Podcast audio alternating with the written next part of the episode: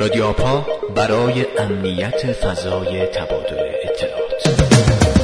سلام رادیو آپا رو گوش می‌کنید از دانشگاه صنعتی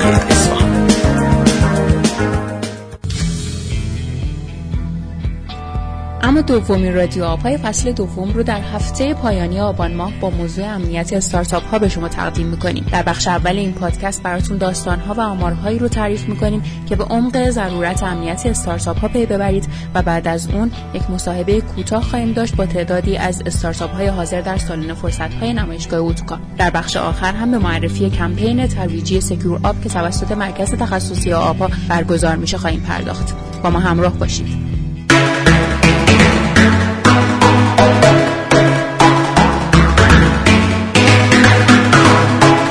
خب اول از همه شاید لازم باشه که در مورد آمارایی که تا الان ارائه شده صحبت بکنیم و خب شاید براتون جالب باشه که بدونید طبق گزارش هایی که تا الان ارائه شده تقریبا یک پنجم از کاربرا دیگه هیچ وقت به سمت سامانه هایی که هک شدن نمیرن و خب آمارهایی هم هست که نشون میده 83 درصد از کاربرا ادعا کردن که حداقل برای مدت چند ماه از سامانه های هک شده استفاده نمی‌کنن.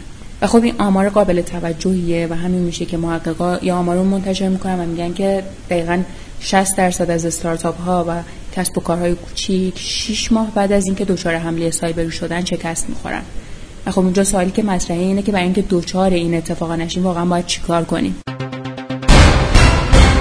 خب من فکر می‌کنم قبل از اینکه به سراغ مصاحبه با استارتاپ های شرکت کننده در نمایشگاه اوتکام بریم بهتر باشه داستان هایی رو از کسب و کارهای کوچیکی که دچار حملات سایبری شدن و شکست خوردن روایت بکنیم. اولین روایت مربوط میشه به استارتاپ Code Spaces. خب Code Spaces یه کسب و کار بر پایه SaaS در انگلستان بوده. و یک IDE روی مرورگر و یک repository کد ارائه می‌کرده. این استارتاپ بعد از اینکه یه مدتی با موفقیت سپری می‌کنه دچار یه حمله DDoS میشه و در همین حین که سعی می‌کنه خودش رو نجات بده control panel web service ش هم هک میشه و هکرها برای اینکه اطلاعاتشون رو برگردونن ازشون درخواست باج می‌کنن. ولی خب مدیران این استارتاپ به هر نحوی که بوده این درخواست رو نادیده می‌گیرن و به همین راحتی اطلاعاتشون رو از دست میدن. اطلاعاتی مثل کدها پیکربندی ماشین ها اطلاعات مشتریاشون اطلاعات منابع انسانیشون همه اطلاعاتشون رو از دست میدن. یکی از بدترین اشتباهاتی که Code Spaces در اینجا کرده اینه که هیچ backup ی از اطلاعاتش نداشته. ولی باز هم به نظر من حتی بازیابی اطلاعات از طریق بکاپ نمی‌تونست خدشه‌ای که این موضوع و این نشته داده به برند این استارتاپ وارد کرده رو جبران می‌کنه و به نظرم بهتره بیشتر به پیشگیری از وقوع این اتفاقات پرداخته بشه. اما استارتاپ بعدی استارتاپی هست به اسم onlyhonest.com مدیرای این کسب و کار 15 هزار دلار سرمایه رو جمع آوری می‌کنن تا شبکه اجتماعی ایجاد بکنن که افراد بتونن از طریق اون نظرات سیاسی خودشون رو در قالب ویدیو و بقیه به اشتراک بگذارن. اما درست بعد از اینکه این استارتاپ تولد یک سالگی خودش رو می‌گیره و پشت سر می‌ذاره این شبکه اجتماعی توسط یک گروهی به اسم انونیموس هک میشه و همه اطلاعاتش از دسترس خارج میشه. بعد از این اتفاق مدیرای این کسب و کار تمام سعیشون رو می‌کنن که دوباره این شبکه اجتماعی رو سر پا نگه بدارن و امنیتش رو برقرار بکنن و حتی کمپین های تبلیغاتی رو هم راه اندازی می‌کنن تا بتونن کاربراشون رو دوباره جذب بکنن. ولی خب موفق نمیشن هیچ وقت و باز هم شکست می‌خورن. در واقع به نظرم به عنوان یک استارتاپ بهتر قبل از اینکه این اتفاقات بیفته و باعث شکست بشه به فکرش باشید. چون با این پیشرفت سریع تکنولوژی و حتی راهکارهای حک و نفوذ متنوعی که وجود داره الان امنیت به عنوان یک مزیت رقابتی شناخته میشه و باید خیلی بهش توجه بکنید. خب توی این قسمت حالا به سراغ چند از استارتاپ های حاضر در سالن فرصت های نمایشگاه اوتوکام میریم و باشون بیشتر راجع به این موضوع صحبت می‌کنیم. لطف می‌کنین در مورد استارتاپتون یه توضیح بدین؟ ما کداموز هستیم. یک پلتفرم آموزش مجازی برنامه نویسی به صورت تعاملی. استارتاپ باکس یه استارتاپ توی زمینه تبلیغات تعاملیه. شما تا حالا اقداماتی در رابطه با امنیت سیستمتون انجام دادین؟ یعنی که مثلا توی تیمتون کسی هست که امنیت بدونه؟ تیممون شامل سه نفر فعلا و یه سری افراد هم حالا جدا هستن از تیم که کار طراحی می‌کنن. اون سه نفر یه نفرمون کارهای بکندی و سروری انجام میده یه نفر کار بازاریابی و یه نفر کارهای یو آی یعنی طراحی فرانت. و اون نفر که داره کارهای سرور انجام میده تقریبا کارهای امنیتی انجام میده یعنی خودش یه سری حملات انجام میده با یه سری نرم افزارهایی که هست. و برای هر کدی هم که ما می‌نویسیم یه سری یونیت تست امنیتی داریم طراحی می‌کنیم. یعنی مثلا زیر یه سری فشار می‌ذاریمش یه سری سرور تست داریم برای اونا و اینا اینجوری تست می‌کنیم این باگای امنیتی یه سری از مباحث امنیتی که همه استارتاپ ها معمولا درگیرشن مثلا وبسایتی که همه استارتاپ ها دارن خب مطمئنا نیاز به یه سری پروتکل امنیتی برای رعایت امنیتش هست وجود داره. ولی بعضی از business هستن که خودشون هم درگیر امنیتن و حالا اون solution ی که ارائه میدن خودشون امن بودن اون سولوشن براشون خیلی مهمه. ما توی دستگاه مگاباکس که توی مجتمعی تجاری نصب میشه این که کسی نتونه بهشون دسترسی پیدا کنه و حالا یا محتوایی که اونا می‌خوان روش پخش کنن خیلی برام مهم بوده.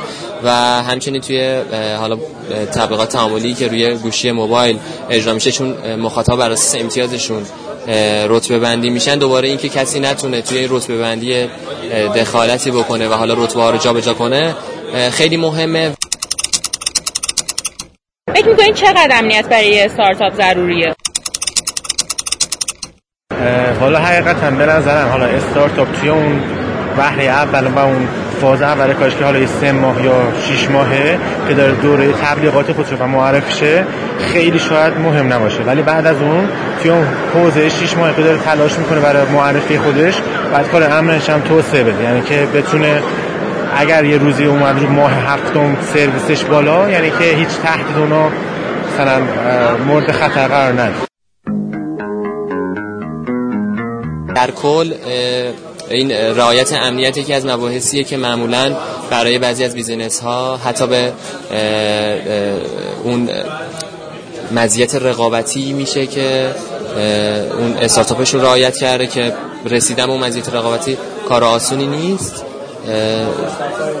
در کل بخوام بگم همایشایی مثل همایش افتا و حالا رمزنگاری و کنفرانس های رمزنگاری خیلی می‌تونه دید بده به استارتاپ ها که قبلا چه مشکلاتی برای بیزینس های مشابه که حالا تجربه بیشتری از استارتاپ های تازه تأسیس شده دارن چه مشکلاتی براشون پیش اومده و حالا اون مشکلات رو چجوری رفع کردن اونا بتونن تجربهشون استفاده کنن و به اون مشکلات دیگه نخوره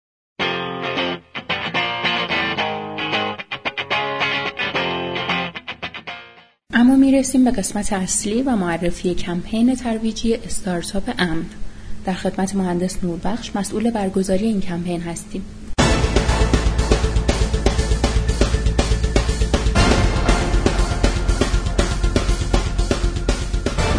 خب آقای نوربخش لطف می‌کنید در مورد کمپین Secure Up یه توضیح به ما بدین؟ کمپین Secure Up یا استارتاپ امن یکی از رویدادهای جشنواره ملی افتا هست. که هدفش ترویج امنیت توی کسب و کارهای نو هست. توی این کمپین ما در واقع یک تخفیف 50 درصدی را برای ارزیابی امنیتی و تست نفوذ برای شرکت های نوپا و استارتاپ ها در نظر گرفتیم. روال شرکت در این کمپین به چه صورته؟